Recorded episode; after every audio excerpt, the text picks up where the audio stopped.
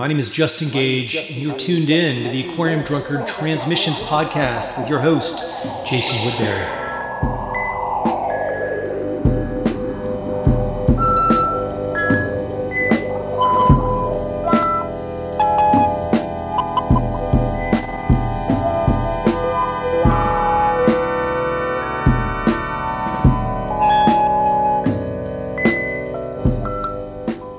Welcome to another episode of Aquarium Drunkard Transmissions. I'm so glad to have you here. Today on the show, Ken Shipley of Numero Group. October has arrived, but the storied Chicago label was still in the midst of its September 90s month celebration, commemorating reissues from Codeine, Karate, Current, and Unwound back when we taped this. Since then, the label has announced a truly bonkers 20th anniversary celebration for early 2023, which will see Unwound, Codeine, Hated, Karate, Ida, Chisel featuring Ted Leo, Everyone Asked About You, Ui featuring Transmissions guest Sasha Frere Jones, Rex, and Tsunami, all performing February 18th and 19th at Los Angeles' Palace Theater. I think that is a pretty cool thing that they've got going on, and we cover a lot of that sort of shift towards understanding the 90s in a new way in this talk. We get into some discussion of how Numero has evolved, Shipley's Midwest emo roots, and pre-Numero days at Rykodisc and Tree Records, and of course I had to ask him whether or not Numero will ever release a new metal reissue. We get into a lot more as well. So I hope you enjoyed this talk. I'll speak with you a little bit more on the other side. Thanks for listening to Transmissions. We're getting close to wrapping up our 2022 season in mid-November. So just a couple more episodes this year before we shut the pod down to focus a little bit on getting the best of the year list finished and a lot more. So just a couple more episodes of Transmissions this year, and then I'm going to take a little break, and of course we'll be back in 2023. So just a heads up about that. Let's get into my conversation with Ken from Numero Group. I really enjoyed speaking with him, and I think you're going to love this one. I'll talk with you more on the other side.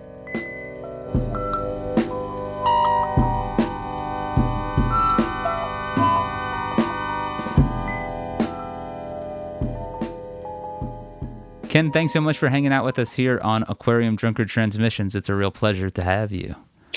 Rad to be here.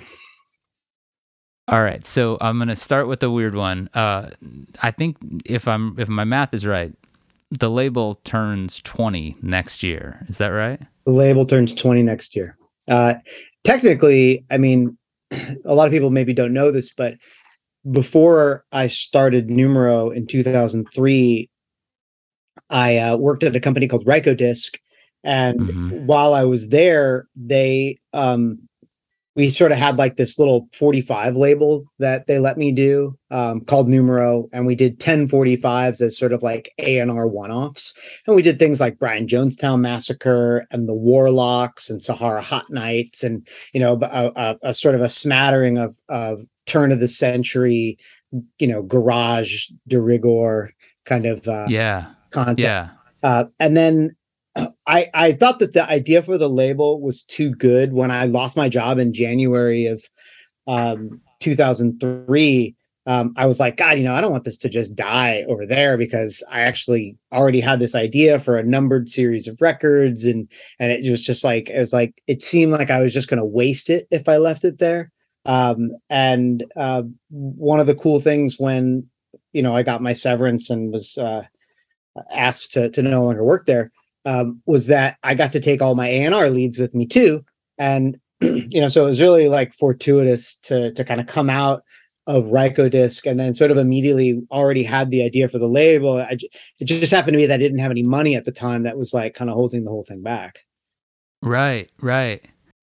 So yeah, so Numero technically got its start under the auspices of being a little Ryko thing, but you were immediately able to take that concept and get started with what you've since assembled. Yeah, I mean, when I was working at Ryko, they had me doing sort of like catalog maintenance and cleanup work. I didn't know this at the time, but you know, we were owned by JP Morgan Chase, and they were trying to figure out how to get enough assets into the company so that they could sell it for a reasonable profit, because it had come out of a bunch of like, you know, like it had been merged several times. It was like it was a really bad state when I worked there. And so when I got there, I helped work on some stuff when they got the Restless Records catalog. And, you know, it was just kind of like doing, like proposing ideas from within their catalog of like other things that they could be doing, whether that was, you know, making the Big Star record not look like a total piece of junk, or the Chris Bell record look a little bit better, or thinking about vinyl, which they, you know, they'd done kind of no vinyl at the time. Right. Some David Bowie stuff. And just sort of wrapping their heads around the idea that there was maybe going to be a younger generation of reissue buyers, because you have to, you know, when I was coming into it, you know, the really hot labels were like Honest John's was doing great work. Soul Jazz was just taking off, and everything just looked so cool. You know, the European presence of reissues so felt so much more turned on and interesting. And then Luwaka Bop dropped the Shuggy Otis comp, which was just like mind-blowing, you know, at the time. And I remember David Holmes' Come Get It, I Got It comp came out, and that had like Sixto Rodriguez, and just like it just felt like there was a whole groundswell of like interest. Oh, Funky 16 Corners on Stone's Throw came out, and there were just all these cool little comps. Mickey and the Soul Generation on DJ Shadow's Calitex Records, that had like come out, and it's just like it just seemed like that there was maybe more of a market for underground music, and my employers just didn't understand it, because I was interested in all of this stuff, you know, like I was asking them about, you know, like, oh, we should sign this. I mean, I brought Rodriguez to Rykodisc in the year 2001. It was like one of the first things I brought. I was like, we should do this record. And they were like, nah, we don't understand it. It's, you know, like, yeah. I mean, there's so many things that I worked on. Plain White Tees was something that I tried to sign over there, and we were close on. Could have tried to sign the Dismemberment Plan, tried to sign the Walkmen. And it just, we just couldn't get anything out of start, because the bank just, you know, they had that claw around the company, and they wouldn't allow really anything cool to happen. So. Wow. Yeah. So when you do launch the label, you know, I remember I was working if you launched it in 2003, this would have been a couple of years later, but still pretty early on in the label's history. I remember somebody coming in to the store I worked at, Zia, looking for the Mike Lenneberg comp, which was like such a huge touchstone for people recognizing like, oh my God, like this, there was music here that in Arizona specifically, you know, that it's like mind blowing like this. It's so heavy and so interesting. But so that's sort of how I got introduced to the label. And then I immediately, of course, found myself drawn to the cohesive aesthetic of the presentation and all of that stuff.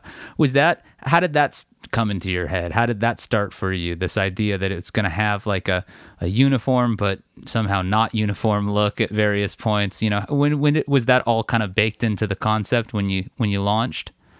I mean, I had a pretty rigid idea of what the design should be. I knew that I wanted it to all be numbered, and I'd gotten that idea from Actuel. I don't know if you know the French free jazz label.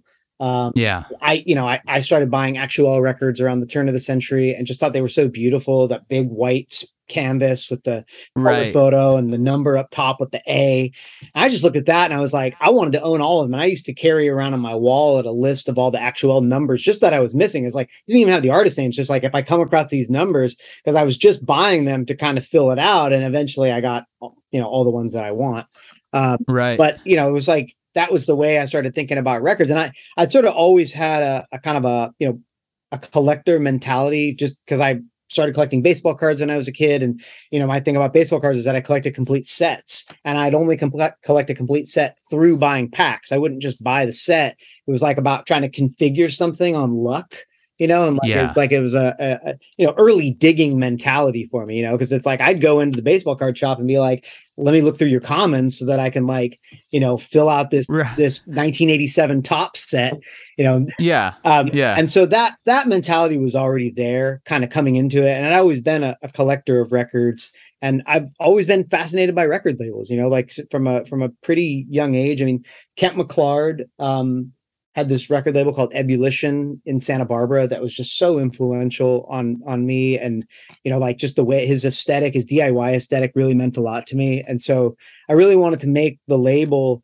something that celebrated record labels, and celebrated the idea that record labels were cool and that there was a reason to kind of follow what the record label was doing. And that, right.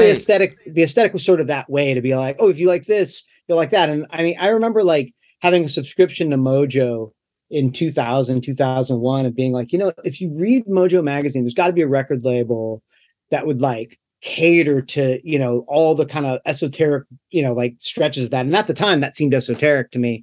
And it wasn't really, you know, if you saw the kind of things that we were doing, you know, all over the place now, it wouldn't really make sense, but it just felt like there was this market of people out there that would want this, you know, would want a disparate palette of music, but wouldn't necessarily know how to find all those little corners. Like, how do you get into gospel music? You know, maybe you're curious about gospel music, but there's not a great way in. And then it's like, well, hey, let's make something for that person.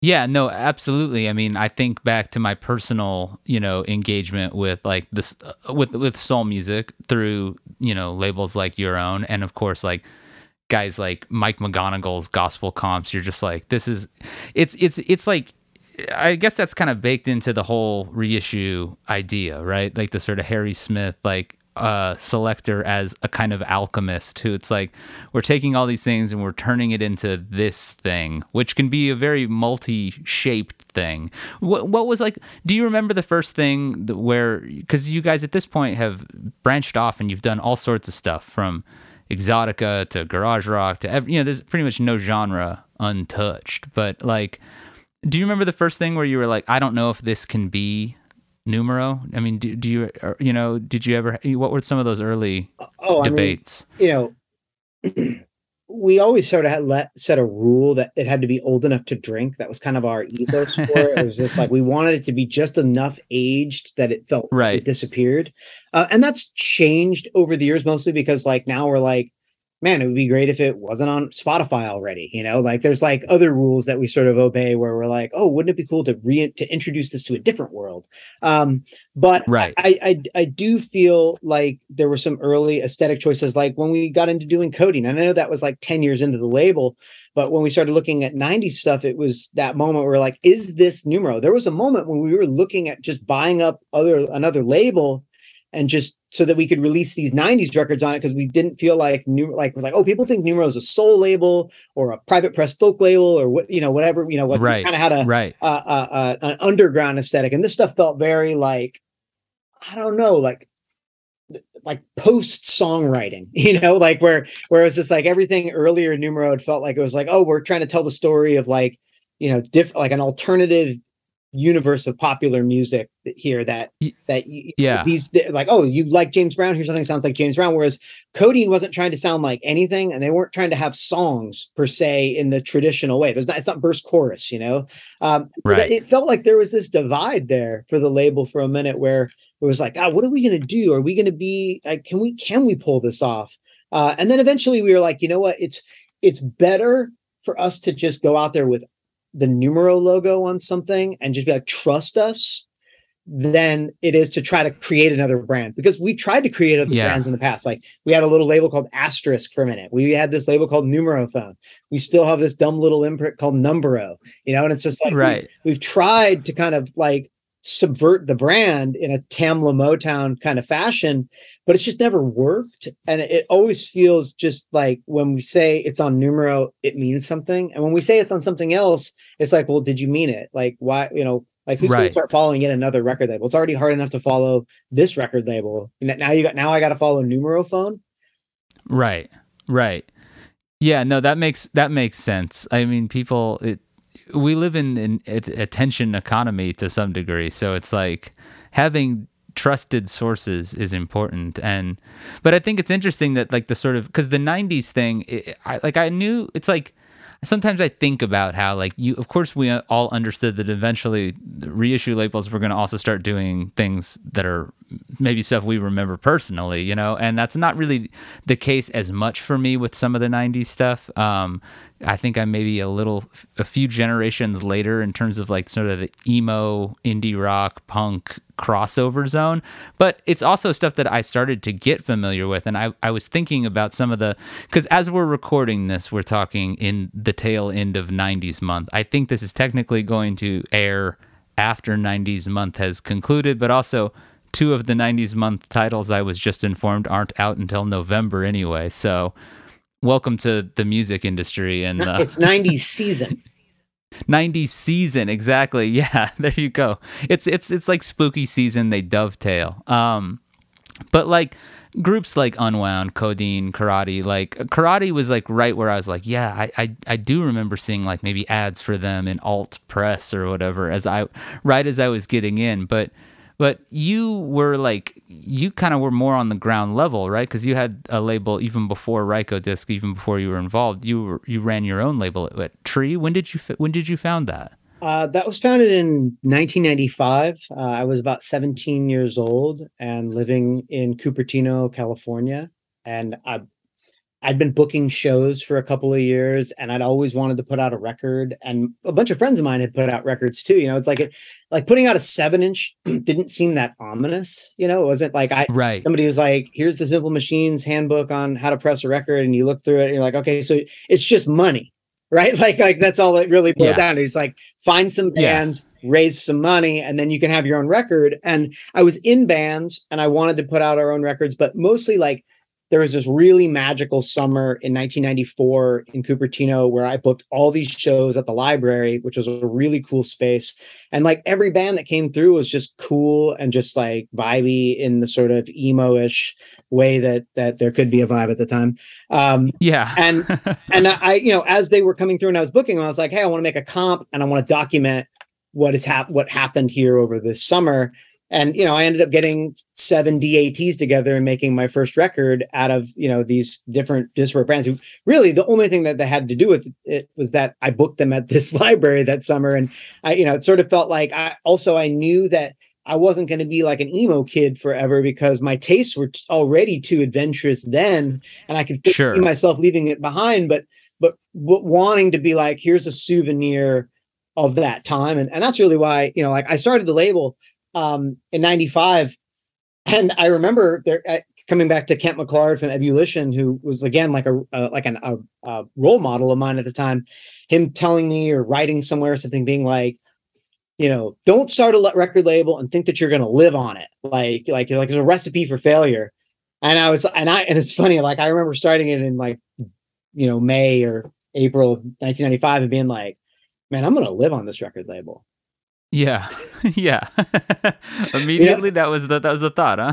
Well, it just seemed like it just seemed possible, like given the economics of it, like I could just make it work. And I once I made the first record and it like, you know, the way I made my first record was that I went around on Sunday nights on a skateboard with a bag and went through and grabbed cans out of recycling bins, and then on Monday morning I'd take them over to the place in the parking lot around the corner from my house and just start stacking those $30 things up. And then, you know, it didn't take that long. I had a little distro that I was running out of my locker that also had, you know, some money coming in, but like it took me, you know, not that long to kind of raise the money to be able to do that first record. And once you make that first record, I don't know, there's like an addiction to it in a way of like, oh, wouldn't it be cool if I made another record? And then, you know, like it was always like, God, if you have a couple of records, you can put an ad in a magazine or, you know, and it's just like, how do I get enough so that I can do this? And there were just these like mental hurdles that I could really envision early on of like, oh, this isn't going to be that hard, you know, to do this.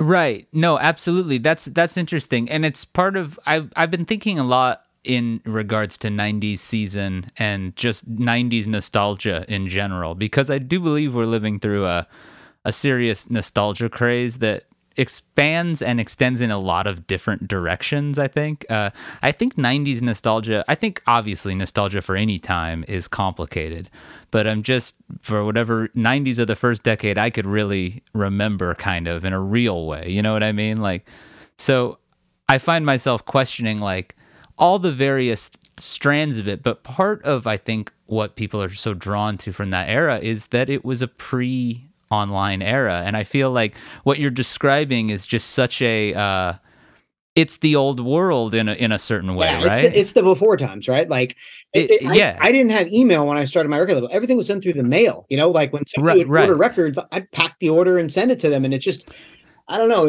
it felt very small, you know, but at the time I was like, well, how can this be big? You know, and like kind of getting back to, I think your earlier question, which is like, you know, where did Codeine and Karate and all these bands sort of play and Unwound play into that world? It's like, well, you know, I'd seen Unwound, you know, with like 20 people, you know, like I booked Nine Legs, which was Vern's other band. Like, you know, Codeine, I remember me and my girlfriend taking her dad's truck up to Petaluma to see their only all ages show in the Bay Area in 1993. And then sleeping in the back of the truck in a park that night after the show, you know, it's just like Karate. Like I'd heard about the record in early 95. But when I got to New York in 95, I got the record, you know, like I saw the record and I was like, cool, I can buy it. I mean, you know, these records, it wasn't like you could just go on Discogs. It was just like, you'd hear about a record and be like, I could either mail order it, which you didn't always, you know, wasn't always going to be a reliable thing, or you'd go to a store and find it. And there's just like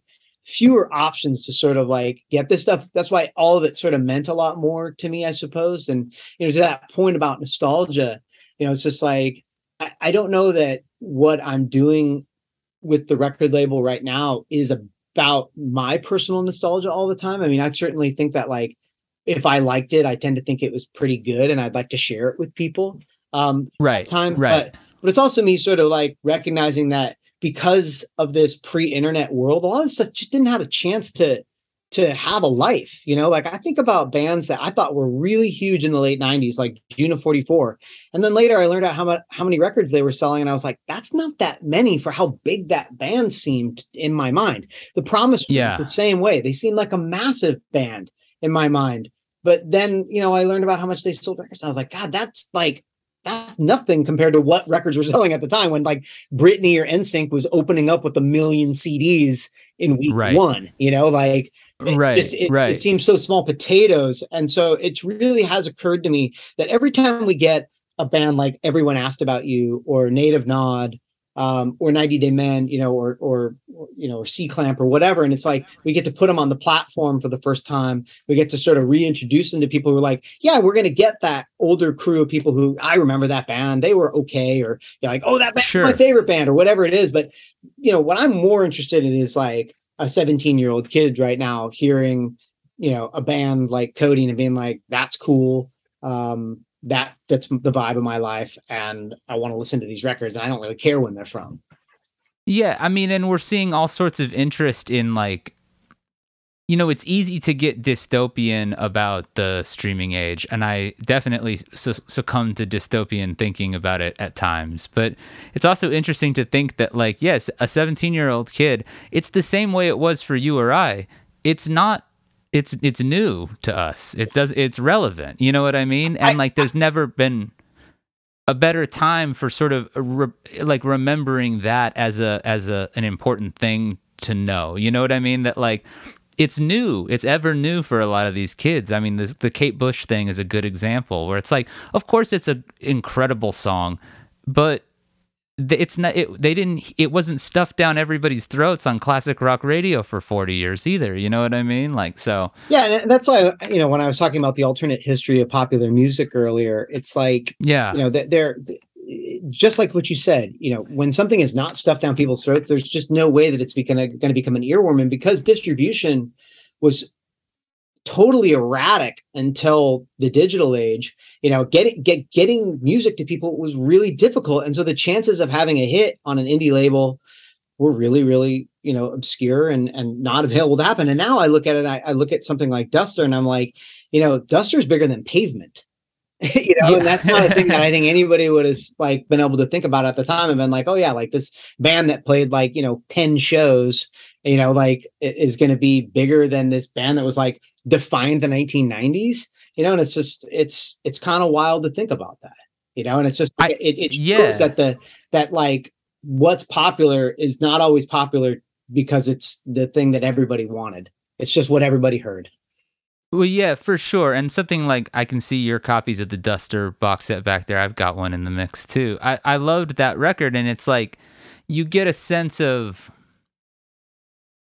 you hear a band like that. I mean, they basically released an album not that long ago, barely even mentioning that they had done so. And it's like funny, you're like, the thing that we're nostalgic for often in the case of some of this stuff is just a sense of mystery. It's a sense of less availability. And I think that like that's become an ever more attractive proposition to people, right? Like that you do have to at least know, it's not hard to figure things out now, but you still have to have this sort of desire to want to. And something like Duster has this innate sense of like distance and mysterious, quality to it. And I think that's a thread that often runs through the discography, even though, like I said, we're bouncing around from style to style. So I think that maybe there's maybe that's part of the thread. Well, the thread is underground music for me. Like, right. I never wanted to start a record label so that we could go to Sony and do a deal with Sony to like help them, redo their floors, while I rent their apartment. Like, I was just never my mindset, because I'd actually seen that at Ryko, because we'd done the same thing with the Nick Drake catalog where we made it super shiny, Volkswagen commercial. It went from selling like 50,000 records to selling like 450,000 records in a really short amount of time. And I saw that, and, Universal then was like, thank you very much. We got this from here, peace. And I looked at that and I was like, what a terrible business model if your whole business model is essentially like renovate apartments. I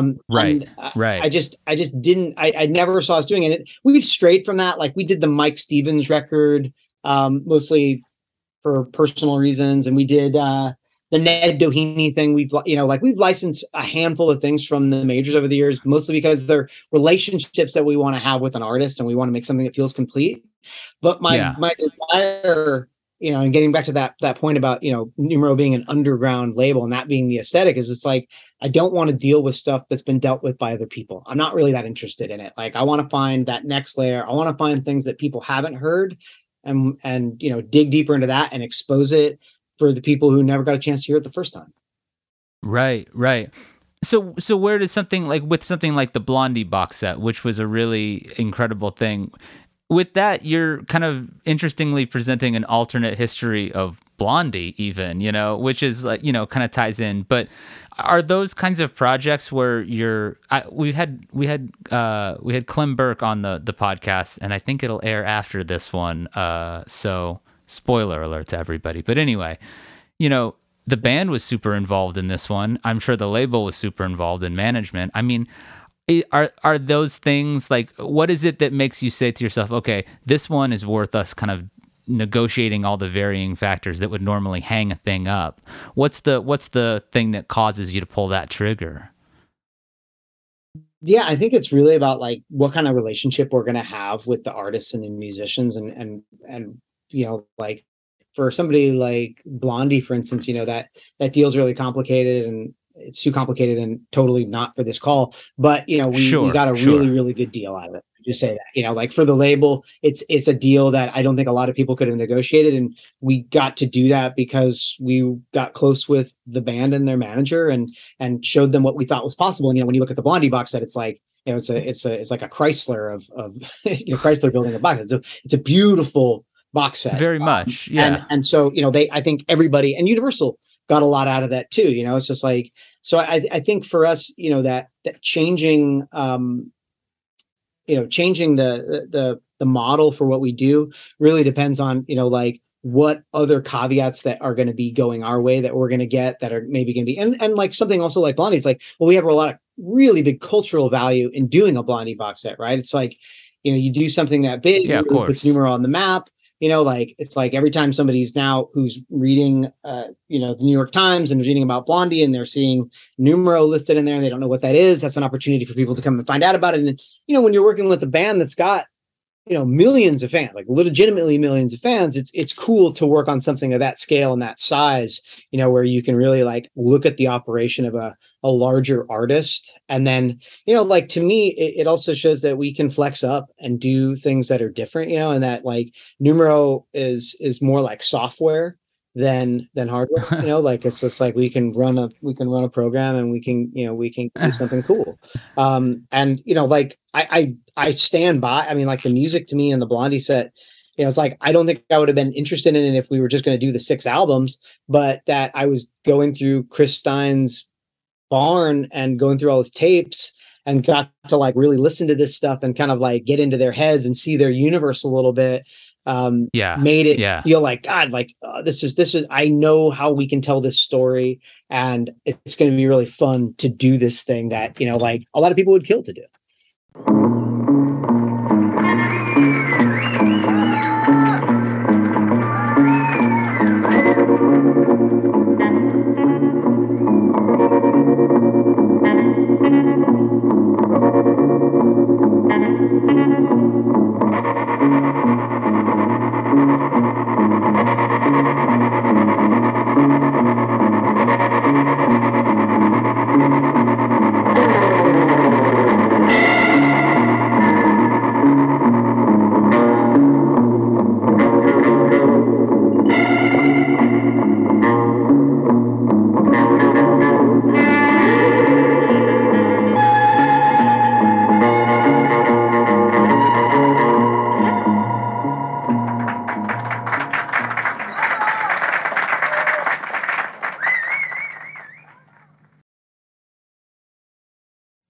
Putting your music up online is not always the easiest thing in the world to figure out, but DistroKid makes music distribution fun and easy with unlimited uploads, and as an artist, you keep 100% of your royalties and earnings.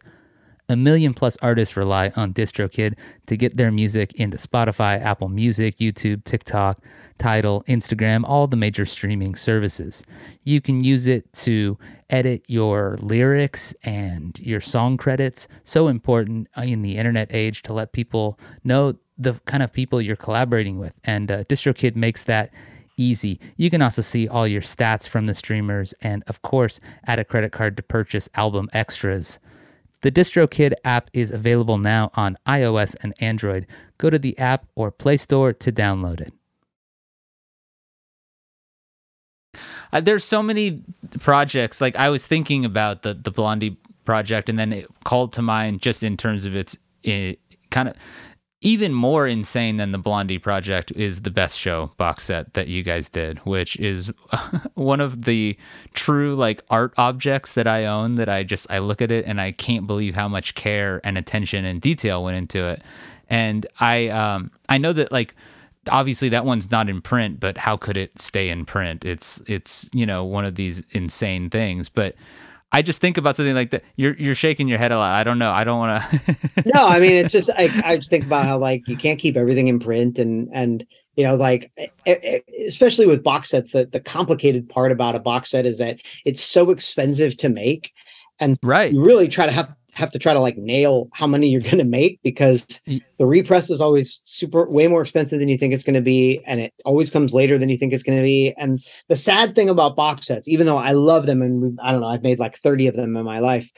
Yeah. The sad thing about them is that they have like one season, you know, and like, yeah, people like buy them right when they come out, and then record stores stop buying them, and then consumer interest kind of dries up. And so it was just like, I don't know, like, you always like, it's always funny how, like, 8 months after you make a box set, you're like looking at whatever you have left and being like, well, how are we going to get rid of all these box sets that are left over? Because, you know, like, they are not an evergreen product in the way that, you know, like, I can press up, you know, a Voltajazz LP, and, you know, like, it's a little more evergreen, because it's just easier to take Voltajazz out of the Bobo Yaya box set than repress the Bobo Yaya box set, especially when, of course, when I can look at, you know, the streaming data on it and be like, oh, well, the songs that people want to listen to are by Voltajazz, so let's just put the songs people want to listen to on an LP and make it at a price that they can afford, as opposed to putting it on, you know, like, keeping it in this upmarket, yeah, you know, of course, Tombstone that, you know, like, can't be, you know, mobilized for a different kind of buyer. And I think it's like really trying to recognize that there's a lot of different kind of people in the marketplace.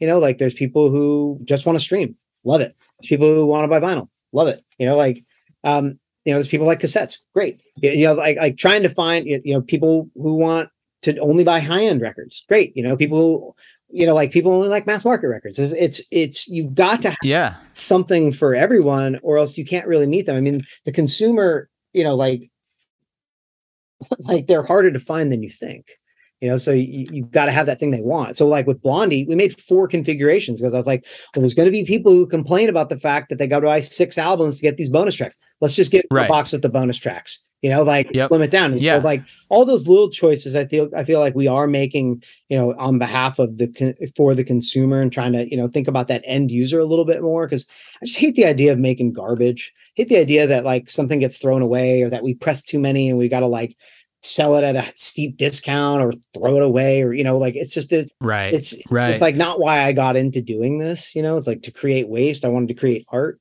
And I know this is kind of fading from your Sharpling and Worcester. No, it's all fine. Question, but like, you know, I think about box sets more and more, and I'm like, you know, the world might have enough box sets, you know, like. Yeah, I recognize it. And that's another reason why, I mean, I find a lot of what Numero does interesting, in that you do seem very willing to meet people where they're at. I mean, I think, but also willing to kind of try things that make sense, but you don't see other labels. I'm thinking of the Environments app, you know, and the stuff that we had William Tyler and Douglas on to talk about that on this show ages and ages ago. But the idea that like you could reissue a project as an app too, you know, or something else. I don't know.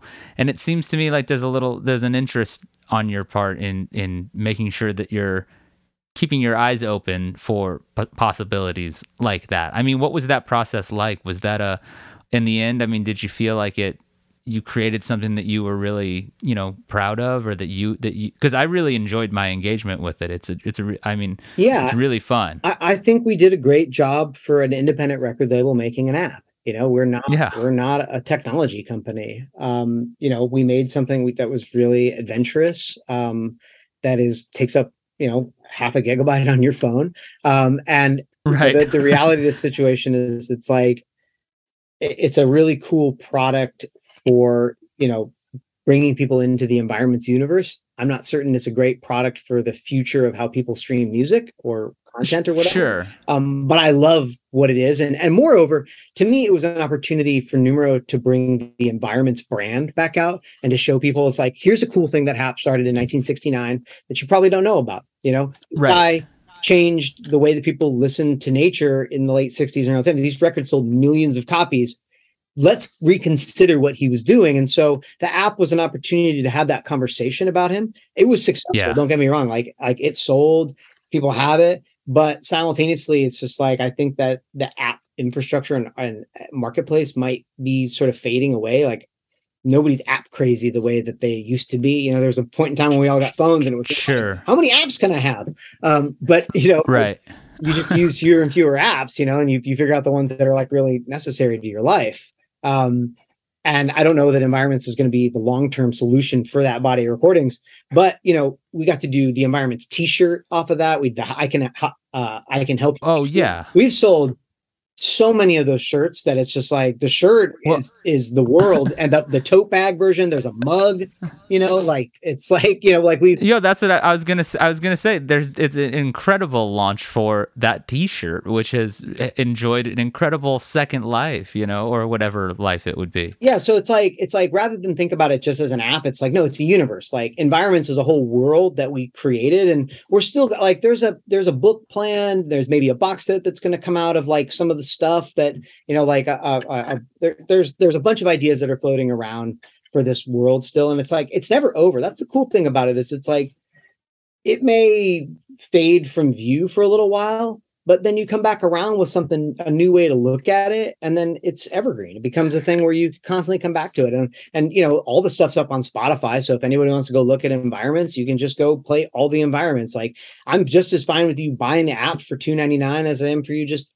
to listen to, you know, Wood-masted Sailboat, you know, from the comfort of your phone. It's the same thing, right? In a lot of ways. So it's, you know, like maybe one makes me less money, but simultaneously it's just like what we're doing with Environments is about more than money.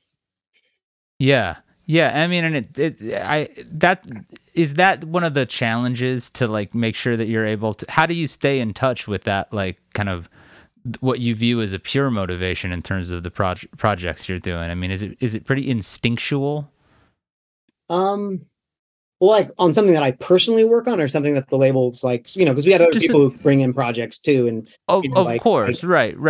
But I mean, at the end of the day, you got to put your stamp on everything, pretty much. Yeah, I mean, I'm not going to say that I love every single thing that we've done as an experience for me to listen to. You know, like there are certain things that are not really to my taste, but I think that we bring a consistent approach to it, so that you always know that if you buy something from Numero, it's going to be interesting at the very least. Now, whether or not it's to your taste, you know, I cannot guarantee that, but I do think that we present things in a pretty compelling way, and you know that we make an argument for this being something worth listening to. Yeah, that's cool. I wasn't even, you know, trying to point out any specific releases that I didn't dig. No, I think the other part of your question was like, you know, how do I make that distinction of what's worth it and what's not worth it? Well, you know, we have those different lines. So it's like we've got the main line of records, which to me is like the highest. You know, it's like got to do liner notes. We got to have photos. We have labels. You know, it's like there's like a high end version. Then there's these 800 line records, which like, you know, it's like they've got. You know, just like it's just the cover, and I've got so many of those that are just great, and I didn't even know what they were. You just when you guys did that the rolling record store thing, which you're part of, you just pick it up because it's like, oh, I don't know, what is this, you know? And like to me, like you know, like if you're into, you know, cold wave, and you find this cool cold wave record, like you're gonna dig it, and it's gonna be at a good price, and it's just like, you know, and, you know, but we like the records move all sorts of different ways, so it's like we have Antenna as a deluxe edition, we have Antenna as the EP edition. That's like, you know, more consumer friendly and or price friendly, and you know, like they serve cool little markets for each of them. And I'm excited for anybody who finds that record, you know. And it's like we can sort of value what we put in the line based on like where it sort of goes in that value chart. You know, it's like if we think it's really, really great, we'll put it in the main line. If we think it's something that needs to season a little bit, we'll put it a little bit further down. Like, you know, like, and there's still great things. I mean, like Still Johnson, Is It Because I'm Black, is in our 1200 line. And that's just a classic record. You know, like we try to keep classic records just in print, you know, like I want when a kid goes into a record store to be able to find Duster Stratosphere, you know, and just be able to pull it out and be like, cool, I want this. I saw it. Great. They've got it. I'm taking it home with me. You know, so like, there's just those, I don't know, there's like different levels of the market that I'm interested in accessing will sort of depend on what sort of projects that we will make and, you know, and won't make. Yeah. So, you know, what's interesting is the White Zombie set comes to mind. Obviously one of the, at least by name, it seems more like an outlier than the actual tone of the music. It isn't an outlier when it's combined with a lot of that other stuff, but the name people think of that. Do you see Numero engaging any sort of like? I'm curious about the idea of like, are there genres that just like you're not going to touch? Something like nu metal is Numero ever going to do a nu metal line or something like that? Could you imagine a world where that's the case? I don't know. I mean, that's the thing is, it's like if the right project came up and it was the right access and the right thing, and there's a, you know, there's an audience for it, it's like sometimes it's just like it's just fun to turn the software on, you know, and like see what we can make. Yeah, you know? And like to work on White Zombie meant that I got to work with Rob Zombie, which is a really interesting person, you know, and that his personality was something I kind of had to like figure out you know, about how to make something that he would like, because he actually has very discerning tastes and he has a lot of opinions. And, you know, like he's got good opinions. Yeah. Like, and so in a lot of ways, sometimes when you work on something like a Blondie or a White Zombie, you know, it's like you got to check a little bit of that ego at the door, but also it's an opportunity to learn. It's an opportunity to try a different audience that you may not get to. Like we've always really coveted a metal audience. You know, we've done Acid Nightmares, Dark Scorch, Canticles, the Medusa record, you know, like this Bound for Hell thing that's coming out of all this. It's like Josephus, you know, we covet that. Josephus record is Yeah, I think that there's a cool metal audience out there that wants this stuff. We just got to reach them again with the product that they want. And then all of a sudden, next time you do bring a metal record out and they're on your email list and you send them that thing, they're like, cool, Bound for Hell. That looks rad. You got the guys that did Medusa. I love that. I'm going to buy this record. Right. You know, like that. That's the, you know, the type of thing is like, I don't ever want us to get to a place where we feel uncomfortable in a genre. You know, like I like us to be more omnivorous, where it's like we could do a doo-wop record, we could do you know, a New Orleans bop record, you know, like where we could live in any different you know, place that we want to live, depending upon you know, where our interests, where our taste lie. And sometimes it's cool that like things just sort of walk in the door, you know. It's just like White Zombie was not something that we pursued. White Zombie was something that, you know, like we met somebody and he was just like, have you ever considered this? And we're like, we'd never considered that because why would we? We thought it, then we did consider it and we were like, that's really rad. Like, let's do that. Like, because when you listen to those early White Zombie recordings, I mean, they're in the same world as like Unsane, early Sonic Youth, you know, like they're, you know, what's the John Spencer band before John Spencer? Pussy Galore. Pussy Galore. Yeah. Like, you know, like they're, you know, they're competent in that world, you know, like it's, if you listen to that kind of stuff, it makes sense. Now, if you're listening to this and thinking it's going to sound like, you know, that sort of turn of the century skate metal, you know, like, I don't think that you're going to like love this thing. And if you're looking for this thinking that it's going to be like a Codeine or a Duster record, you're probably going to be disappointed too. Right. But I do think that, you know, like White Zombie's audience, you know, like contains multitudes.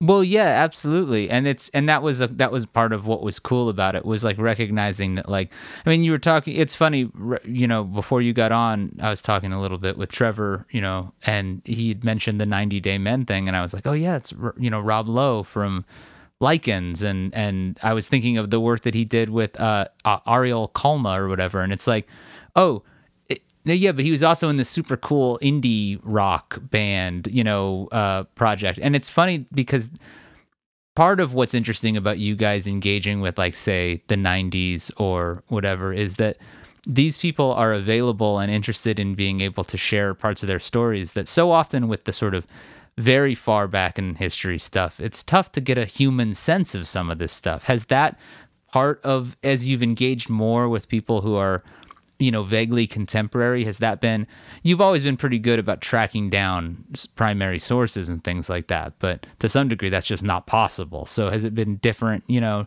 kind of interacting with people who still have, like, maybe, let's say, more of an active say in how they would like to be perceived? Yeah. And again, there's a little bit of that checking of the ego at the door, but they're also coming to us because they know that we're really good at what we do. And so it's just like we tend to kind of meet halfway with people where it's just like, okay, you want to see this, let me see if I can envision that in a numero frame and come back to you with something, you know, because it's like we do love that, you know, we get to collaborate with these really cool artists. Like, you know, to me, the joy of working with somebody like Dan Littleton from the Hated and the Ida, it's like, you know, this is like a childhood hero of mine. And, you know, like, I really want to make him proud, you know, like I really want to make something that he's going to love so that when he gets it, he's like, damn, Ken did and Numero did right for me, you know? And then a guy like Dan, when you do right for him, he starts talking to his friends and he's like, yeah, they killed it. And then all of a sudden there's other projects develop out of just doing that really good work and working with people, especially in the DIY space where it was so much of an artist driven art kind of world, you know. And it's hard because, like, Numero has almost like a jazz frame around it, right? Where it's like, you know, we have an aesthetic, like, you know, like we're like, you know, hardcore Finnish socialist, you know, like, you know, free jazz label. And, you know, we applied that standard to the top of it. And so it's cool to be able to bend those rules around it. Like we were talking about earlier, it's just like sometimes the aesthetic can change. And it's just like, man, I always love when somebody comes back to me. It's like, oh, what if we did this, but we did this on top of it? And it's like, yes, that's brilliant. And like the first time that ever happened to me was in the 90s when I was working with this woman named Julie Doran. You know, she recorded for my label Tree, and I remember her putting together one of her records and she was like, oh, I want to redraw the logo in my own handwriting. And I just thought that was brilliant. You know, it's just like that way that she could kind of turn it on its head. And, you know, I always think that, like, Numero, you know, sort of is a little bit more like an art gallery or inviting people into the space to sort of turn the space into what they want to see, but it's still our space. Yeah, yeah. Well, so as we kind of get close to wrapping up, I'm curious, you've alluded a little bit to the idea that maybe the world has had enough box sets, and that might be accurate. I wonder where your stance is when it comes to physical product. Obviously, physical product still it's a going concern. It's something that I definitely like to engage with. I wonder, in a world though where we are becoming ever more conscious of the resources that we use, just sort of if that's something that you spend time thinking about and how you sort of reconcile and grapple with those complications as you stare down, maybe another 20 years of running this label or whatever. I hope not. But I think that, this is actually a question that I spent a lot of time pondering, and my partners and I spent a lot of time pondering, which is like, what is our environmental footprint on the world with the making of all this vinyl? And I've been a long proponent of digital. I think Numero is a really digital forward company. We release almost everything first digitally because we want to see what people are listening to before we put a bunch of resources into making stuff. And I think that part of this is really a not only Numero, but maybe the entire industry getting smarter and not just like, part of the problem we have this vinyl shortage is that everybody wants to put something out on vinyl. Not everything needs to be out on vinyl. I don't think that every single thing that we're finding needs to be out on vinyl. Sometimes I just don't know. Like, we'll put up a digital thing like this Eophon record, and then all of a sudden it's exploding. And it's like, man, I wish we had this on LP right now. So, I think that digital is the first step in sort of weaning ourselves off of vinyl. I do believe that as Gen X and the boomers sort of age out of owning stuff, whether through death or retirement, or I was gonna say at their existence. Yeah, you shed stuff throughout your life. You get older, you just get rid of stuff, and ideally you go out with nothing at the end.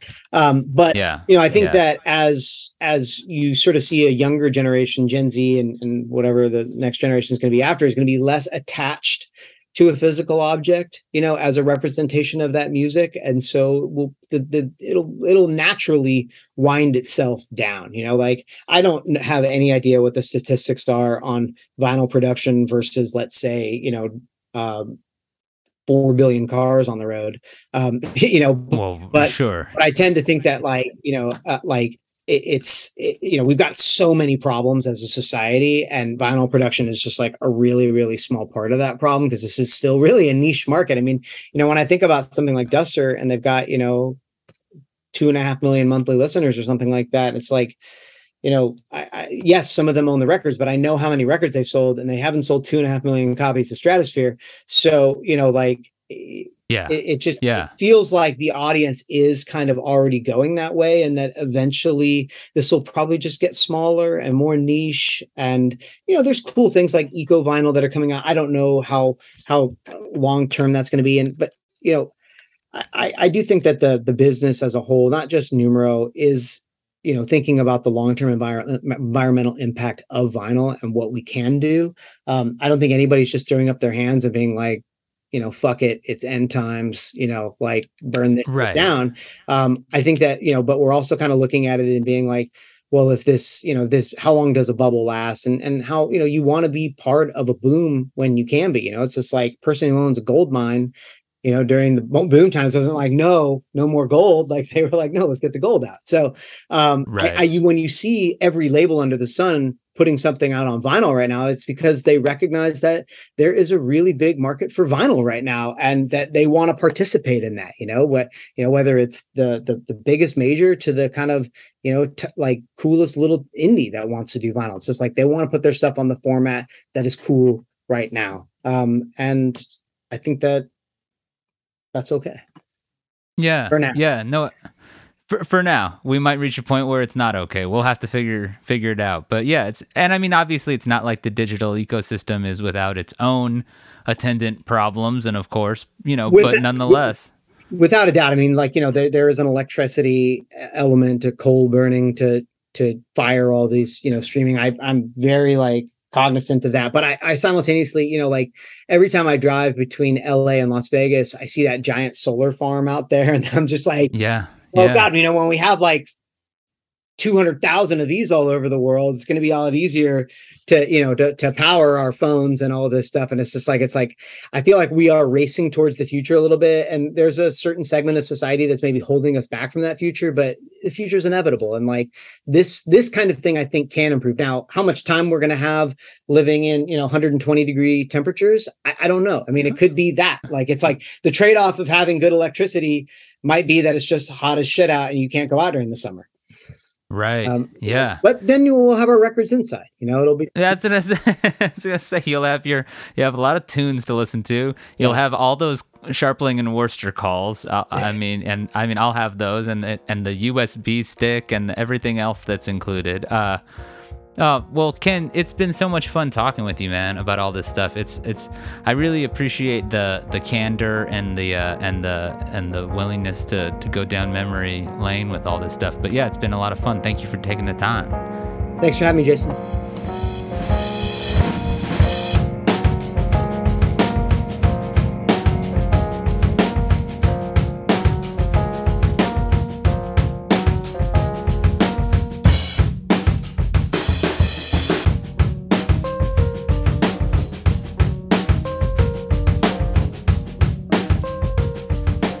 Ken Shipley of Numero Group.